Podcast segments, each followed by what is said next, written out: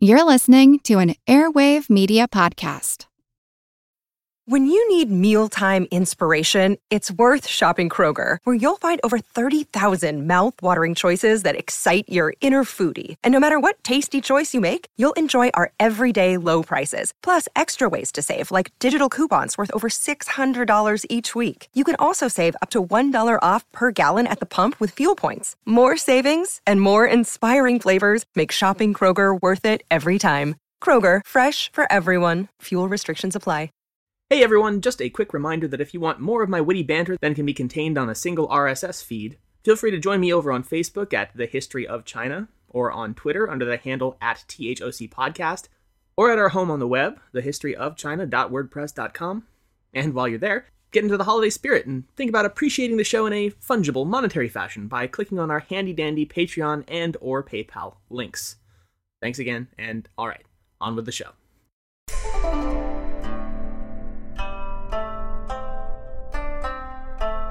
Hello, and welcome to the History of China. Episode 133 The Coup at Chen Bridge. Since the fall of the Great Tang Dynasty in 907, the more than half century that followed has been chaotic and unpredictable at all levels social, military, and political. States have risen and fallen in the course of mere years, and their rulers often sitting for far less than even that. As the historian Ouyang Xiu put it in the introduction of the New History of the Five Dynasties, all the way back in 1073, quote, Emperors were enthroned like clerks, and states were replaced like inns. This constant chaos did seem to be building towards some kind of a climax by the second half of the 950s. But it was still anyone's guess as to what that climax might wind up exactly being. Would later Zhou succeed in holding the north, or would the Khitan Liao return to devastate the Yellow River Valley once again? Was Southern Tang going to continue its expansionism across the south, or would its alliance of convenience with the still preoccupied Southern Han state hold firm? In 959, a betting man would have probably put his money on later Zhou, slowly and methodically solidifying its hold over the north, pounding Northern Han into a final submission, and continuing to deconstruct and annex the south piece by piece. Of course, the Yangtze River, already the ancient dividing line between north and south, might have once again ensured that the two halves remained independent states. It had happened before, and it would happen again, after all. But as up in the air as everything was, it's pretty safe to say that no one, and I mean no one, saw the events of 960 coming. The catalyzing agent of the sea change to come was in a way both unpredictable in its happening, but all too predictable in its consequence. And that was the sudden illness and death of the second emperor of later Zhou, Chairong or Guorong, at just 39 years old. He'd been forced to call off his tremendously successful campaign against the Liao at Yuzhou and return to his capital at Kaifeng, where he died a month later. But according to legend, prior to him taking ill, Rong is said to have been presented with a mysterious wooden placard that bore what he took to be a prophecy. Frustratingly, the placard appears to have been incomplete or broken, but read in a rhyming verse of Chinese poetry, and it said, quote, The Inspector General is to be, before leaving off the final character. From Professors Lao Napyin and Huang Guancheng, quote, according to the legend, the missing object sounded like the word emperor to Chairong, and as a consequence, he summarily dismissed the inspector general of the palace command, Zhang Yongde, who was an amateur astrologer and the son-in-law of Guo Wei, and replaced him with the commander-in-chief, a military strongman named Zhao Kuangyin, end quote. But for those of you who've seen the movie Kung Fu Panda, you'll remember Master Oogway saying that one often meets his destiny on the road that he took to avoid it. At 34 years old, Zhao Kuangyin had already risen well above the station typical for his age, showing a fantastic talent for military and governmental affairs, and earning himself accolades and promotions far beyond what might have otherwise been expected. And in short order, he had been transferred to the then Prince Chai Rong's personal command, where he was treated as his lord's right hand in virtually all matters of war, especially after his consultation and direction carried Prince Rong to victory against both later Shu and Southern Tang in 956 for which he'd earned the position of Inspector General and Grand Marshal of the Palace Command. In spite of his impressive administrative abilities, it would be his uncommon skill at managing such interpersonal relationships that would prove to be the deciding factor for his career arc. In this position, he showed himself to be not only a tactical and logistical genius, but also equally adept at interpersonal relations with his peers, as well as the troops under his command, over which he had personal control over their selection and training, earning their firm personal loyalty and even undergoing formal ceremonies of swearing ritual brotherhood with the promising lieutenants under his command. With Chairong's death in 959, the throne passed to his son and heir, the five or six year old Guo Zongxun. But on the Lunar New Year's Day of 960, reports were made to the palace staff that a combined force of Liao and northern Han armies had begun an invasion of two of their northern frontier prefectures. This was a feasible report. The Liao, like many of the northern peoples, were adept at launching winter raids and invasions, something virtually no force of a settled civilization could ever adequately pull off. Also, there was cause for aggression, since the Liao had just suffered a string of defeats at the hands of Chai Rong, and reports of his death, and especially those of a child now sitting on the throne of Zhou, might have made them hopeful that their lost territories could be easily reconquered before the usual fighting season had even begun. Even so, Lao and Huang are skeptical of the validity of such reports, saying, quote, whether this invasion occurred was doubtful, It would prove to be, in any case, a very fortuitous set of circumstances to take place so early in the child emperor's reign, not for the monarch, mind you, but for the commander of his armies, Grand Marshal Zhao. The court believed the reports and dispatched their armies to drive back the supposed barbarian threat from Hebei, with Zhao Kuangyin at its head. It's notable, though, that there were already doubts swirling around the imperial court about the trustworthiness of the Grand Marshal, with at least some members of the court arguing that he was already so powerful and influential among the troops that it would be dangerous to dispatch him at the head of the army. I mean, who knows what could happen once he was away from the watchful eyes of the palace? There were even rumors that Zhao's troops might be planning to declare him emperor as soon as they were away from the capital, since they feared that with a child on the throne and actual political power in the hands of his mother, the Empress Dowager, the campaign they were about to embark on wouldn't be adequately recognized or rewarded. After all, those girls can't possibly understand or appreciate the fine art of hacking Khitan tribesmen to death. With what seems to have been great rapidity, the rumors crescendoed into a full blown panic across Kaifeng, and many of its citizens peremptorily fled the city. And yet, for all this, the imperial court remained calm and even indifferent, a bit like Kevin Bacon at the end of Animal House. Remain calm, all is well, all is well. But as it turned out, sometimes rumors aren't simply idle chatter. Sometimes they're spread because there are grains of truth contained within, and sometimes because they're 100% correct. By the evening of the third day of the expedition northeastward, the later Zhou army had encamped some 20 miles from Kaifeng at Chen Bridge, which crossed the Yellow River. There arose a great commotion among the soldiers that a supposed prophet had seen in the sky two suns fighting one another. It was quickly agreed that such a sign could only mean that the mandate of heaven had passed from the Guo clan to that of Zhao Kuangyin. Yet for all this commotion, the Grand Marshal was fast asleep in his tent, by all accounts sleeping off a tremendous amount of wine. When he arose at dawn on the fourth day, still half drunk from the night before, to find a group of officers having burst into his tent with swords drawn, and according to the official histories in any case, robed their stupefied commander in a robe of imperial yellow. When Zhao exited the tent to see what the devil was happening to his army, he discovered the greater whole of his men, who had stood vigil outside all night waiting for this moment. Altogether, they unsheathed their swords and shouted, The army is without a master. We want to make the Grand Marshal the new emperor. The account goes that Zhao was extremely reluctant to take power, and only at the urging of his mutinous officers, and having extracted an oath of unconditional loyalty to his word, did he take the job. And that does make for some nice copy, doesn't it? But haven't we heard this whole song and dance before? Oh, I'm being offered the throne? Gee, surely not me. Well, okay, but only if. yada yada yada. It seems far more likely that this was all a carefully stage managed performance, thoroughly in line with many other imperial usurpations across time. Lao and Huang tend to agree. Quote, most modern historians tend to agree that the coup was jointly engineered by Zhao himself, his brother Zhao Kuangyi, and some advisors in his army. Even if Zhao was not the prime instigator of the coup, he was definitely a willing beneficiary and adroitly took charge of the situation. I mean, look at it this way. Yes, the soldiers were all hopped up on mutinous sentiment and questionable prophecy, but it's not as though Zhao couldn't have instantly restored order and punished the leaders of the movement to enthrone him, had he chosen to. He was the Grand Marshal of the entire army, and his word was already absolute. Yet instead of nipping it in the bud right then and there, he just went along with the acclamation, only ritualistically refusing the crown unless he received the appropriate promises from his underlings. He wasn't some deer in the headlights of an army run amuck, he was almost certainly the chief puppeteer. And so there he was, robed in the garments of an emperor, and with the entirety of the imperial army having just sworn to obey him to the end. Well done, Zhao Kuangyin. Well done. He then made preparations to wheel the army back around and return to Kaifeng, because, you know, I guess the alleged Khitan and Northern Han invaders weren't all that important after all. But before setting out on the return journey, he assembled his troops and laid out his orders in the clearest possible terms.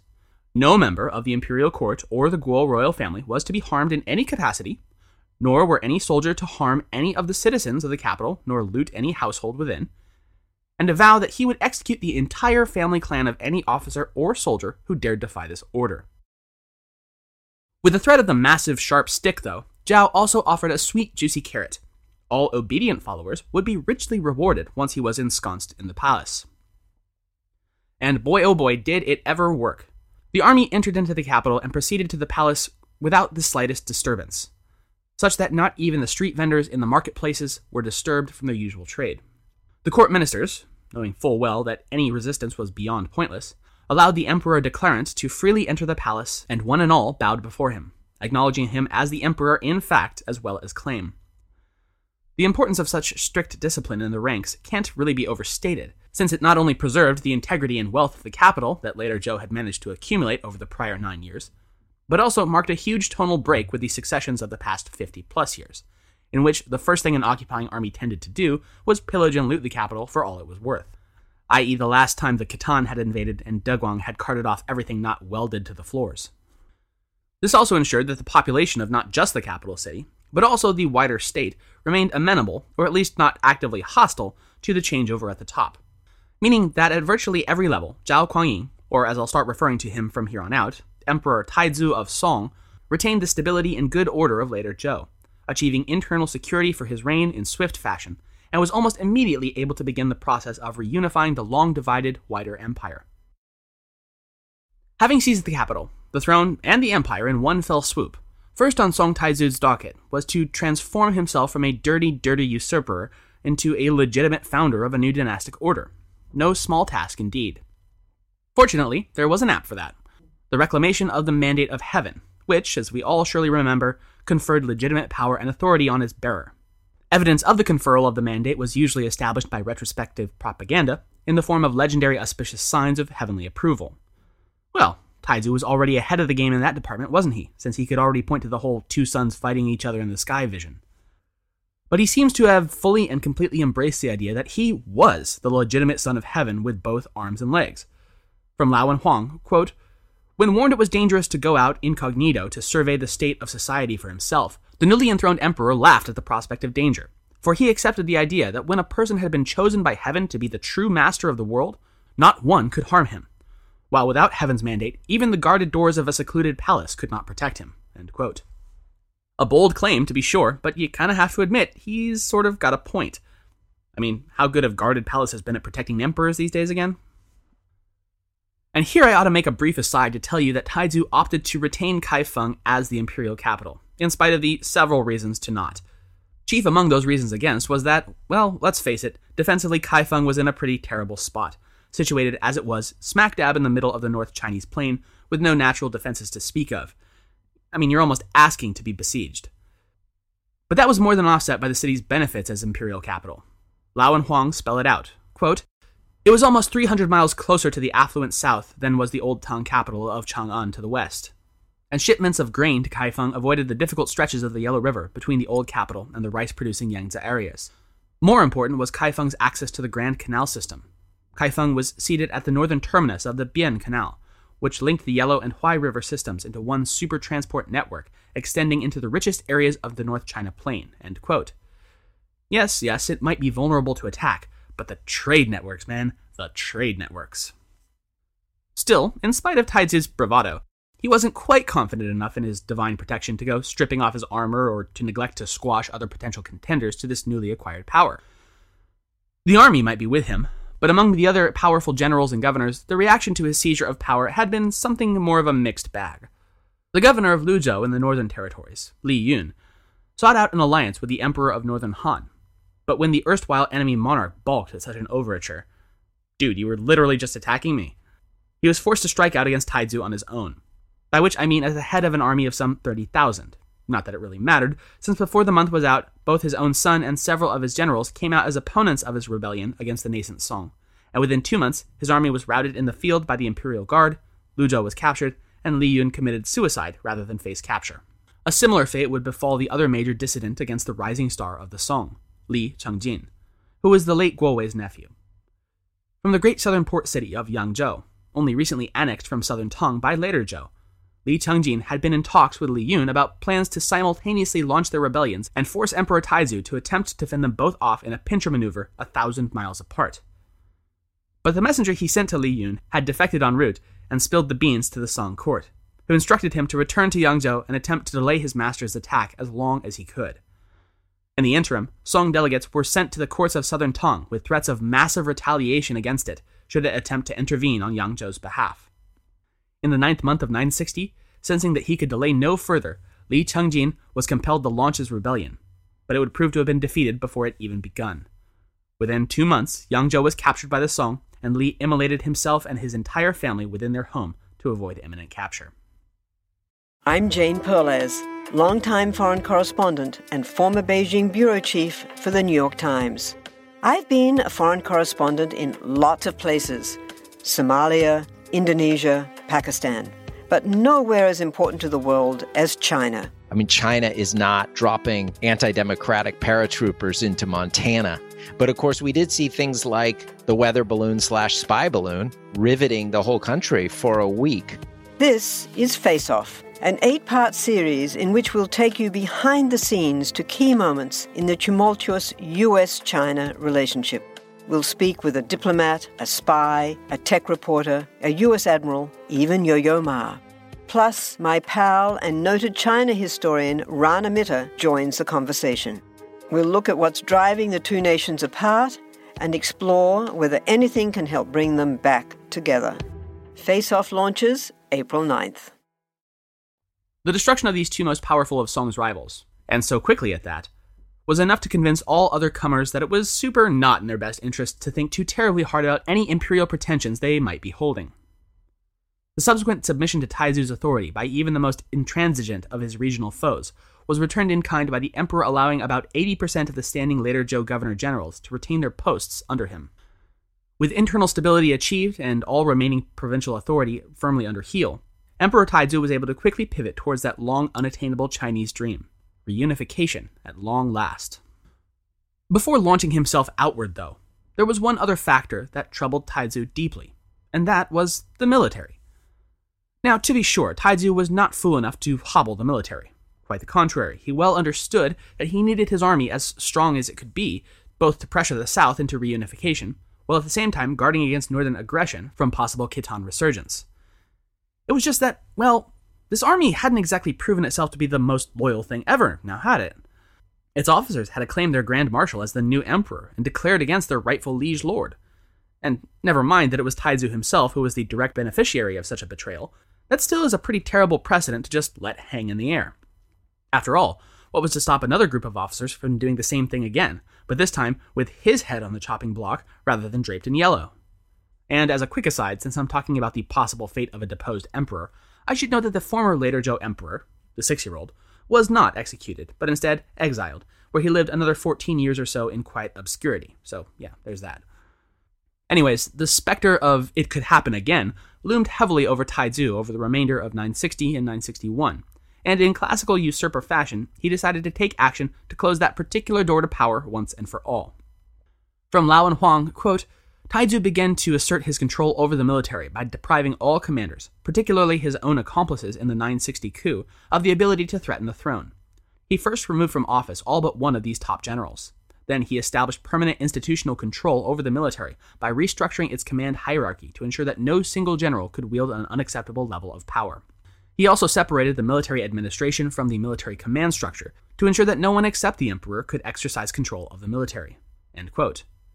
He had crossed that bridge, and now he made to dismantle it as quickly as possible before anyone else could follow in his footsteps. Possibly the greatest achievement in this regards, though, was at a wine drinking party in midsummer of 961, during the course of which he lamented to his senior generals about the trials, tribulations, and overall burden of occupying the throne. He voiced aloud that he still worried near daily that, while of course he implicitly entrusted all of his senior command staff in the room right now, their own subordinates, those who had become pampered and spoiled thanks to Taizu's own efforts on their behalf, might someday get it into their heads to foist an imperial yellow robe upon one of them, By force, surely, as had been the case with him. His generals, no doubt more than a few cups of wine into the evening, responded that they'd never ever countenance such an action, at least not against Taizu, and begged the emperor how they might best assuage his fears, baseless though they certainly were. They'd walked right into the cage, they'd begun nibbling at the cheese, and now it was time for the trap to spring shut.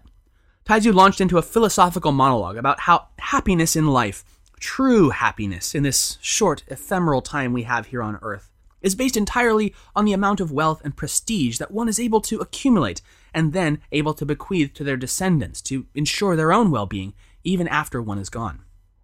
Military command, political power, pah, they bring one nothing but headaches and quite often a shorter lifespan. Who would want that? That's the opposite of happiness. And happiness is what I want for all of you, my dear friends. I tell you what, Give up this military life that obscures the true path to happiness, and I'll make sure that each and every one of you is given more wealth and prestige than even your children's children will know what to do with. Heck, I'll even make sure that your families and mine will be joined together for all time through marriage. What do you say, hmm?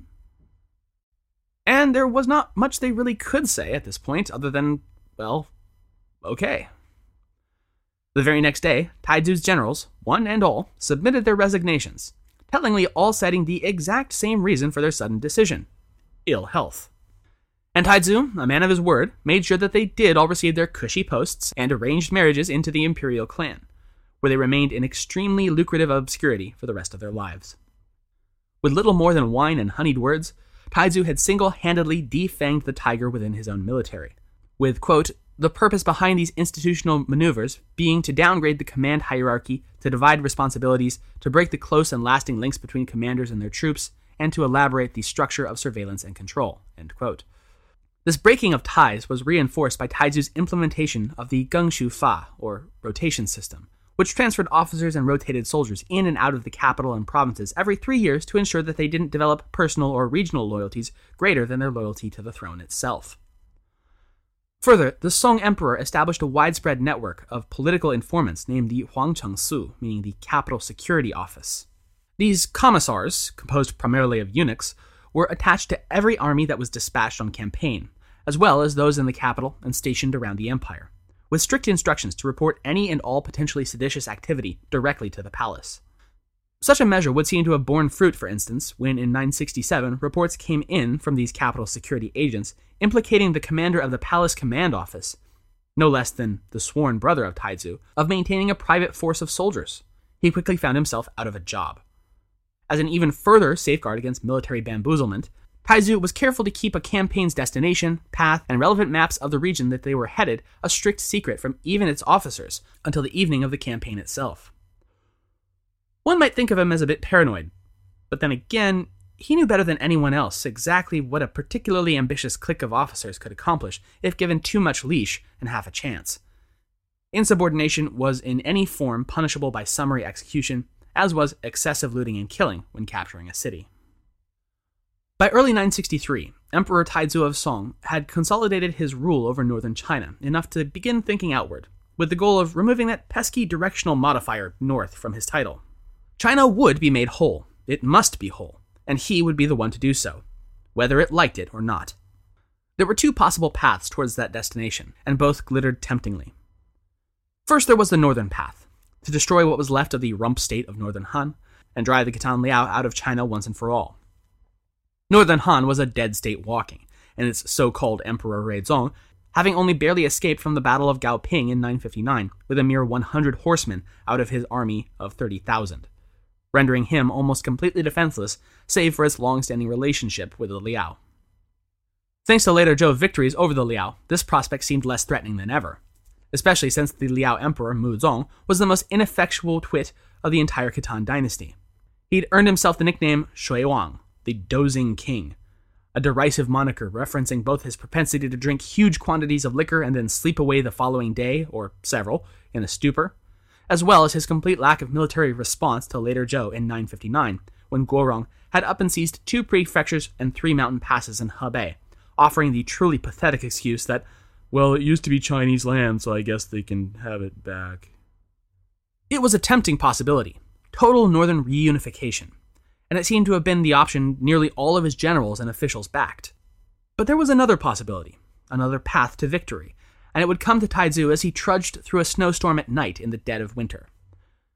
The emperor, you see, had a long standing habit of personally visiting the homes of his ministers and officials, to the point that his prime minister, Zhao Pu, wouldn't even take his official robe off at home for fear that the emperor might just drop by unannounced whenever. On this day, though, Minister Zhao was thinking that he might just be able to breathe easy, since the weather was so terrible. But just like the mailman, it seems that neither snow, nor rain, nor heat, nor gloom of night would stay Taizu from his appointed rounds.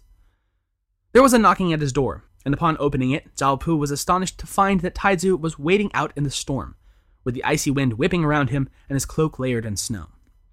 Zhao hurriedly ushered the emperor inside and seated him before the house's stove, whereupon Taizu informed Zhao that his younger brother, Prince Guangyi, was to arrive shortly.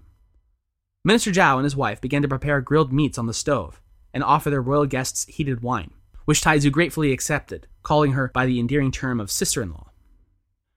Prince Guangyi arrived shortly thereafter, and after he was offered the same refreshments, the three began conversing.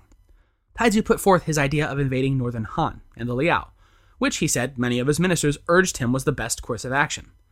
But at this, Minister Zhao objected. Your Majesty, but northern Han serves us even now, acting as a barrier against the aggressions of the northeastern barbarians. Were we to annex the territory, weak as it is, we would then find ourselves the immediate neighbors of the Liao Emperor's raiding parties, and must divide our strength simply to keep them at bay. Instead, let us leave Han right where it is, as it can offer no hope of resistance, and let it serve our ends for the time being. Instead, turn your army southward and destroy those weakened kingdoms beyond the Yangtze, and thereby acquire their populations and riches to your cause before committing your strength to pacifying the north. At this, Taizu laughed and said, That is precisely what was in my mind as well. Really, I just came here to get your take on things. In spite of the Liao Emperor's apparent indifference, and Taizu's minister's urgings to the contrary, the threat of invading the north first was a real one. Northern Han forces did serve as a frontline defender of the Liao against southern aggression, and combined with the Khitan military response to their allies' call for aid, it was possible, likely even, that the Song armies could be bogged down in a costly and pointless stalemate, delaying or even halting entirely their plans against the south. And that really was a rather sunny disposition on the likely outcome of such a northward strike. Mongol historian Tuo Tua notes in the history of Song that in terms of the cavalry alone, the Liao Imperial Army numbered a half million soldiers, and were equipped with the best horses in all of Asia, whereas the Song armies could only muster 193,000 cavalrymen on inferior mounts. Now take those numbers for what you will, but the message is clear enough. The Khitan army was bigger and badder than the Song, and in the very likely event that they took exception to them invading their allies' territory, a stalemate would be a very good outcome for Taizu, in all likelihood. Moreover, the Chinese would by necessity be marching themselves directly into Liao's home turf, the flat plains of Hebei, where the horse lord's strengths would be maximized and the Chinese defenses weakest. There simply was no such potent threat from an initial invasion of the southern kingdoms. The decision was clear as day. South it would be. Though politically centered in the north, as was tradition, it's critical to note that the Song dynasty marks the first time that the cultural, production, and population center mass of China will shift south of the Yangtze. The North had, to put it mildly, been utterly devastated, once again, by the half century of warfare that had convulsed it, while the verdant Southlands remained, if not exactly untouched, well, then at least largely intact. In fact, in spite of the conflicts, as a whole, the South had emerged far better off for the Five Dynasties period than it had started in no small part due to the populations fleeing southward to escape the terror of incessant northern warfare, peasant farmer and scholar official alike. As Lao and Huang put it, quote, the southern kingdoms suffered far less from warfare than did their contemporaries in the north, and as a result, stability and prosperity were restored, population and production increased, commerce thrived, classical and Buddhist texts were printed and learning flourished. The role of the South as China's new economic and cultural heartland was thus secured. That is where we're going to leave off for today. Emperor Taizu of Song has seized the reins of empire and forged a brand new dynastic order. But this time, it's not going to be some flash in the pan, one and done psych out. It's the real deal. The Song dynasty will reign for 10,000 years, or at least until some illiterate barbarian from Mongolia gets on his horse and unites the tribes with the promise of endless loot and plunder. You know, whichever comes first. In any case, Next time, Taizu will begin his campaign to bring the Ten Kingdoms to an end and bring the Southlands to heel, in the aim of once again demonstrating that the Chinese Empire, long united, may need to divide, but long divided, it certainly must unite. Thanks for listening. This month, my handsome, nice smelling, and eminently interesting fellows at the Agora Podcast Network would like to tell you that if you are a business owner or a service provider who wants to spread the word that you are open for business, you should go to Agora and let our independent network of podcasts connect you to more than a million curious, discerning, and extremely good looking listeners each month. Interested? Of course you are. So visit agorapodcastnetwork.com and discover the difference Agora can make. The French Revolution set Europe ablaze. It was an age of enlightenment and progress, but also of tyranny and oppression. It was an age of glory and an age of tragedy. One man stood above it all. This was the age of Napoleon. I'm Everett Rummage, host of the Age of Napoleon podcast. Join me as I examine the life and times of one of the most fascinating and enigmatic characters in modern history. Look for the Age of Napoleon wherever you find your podcasts.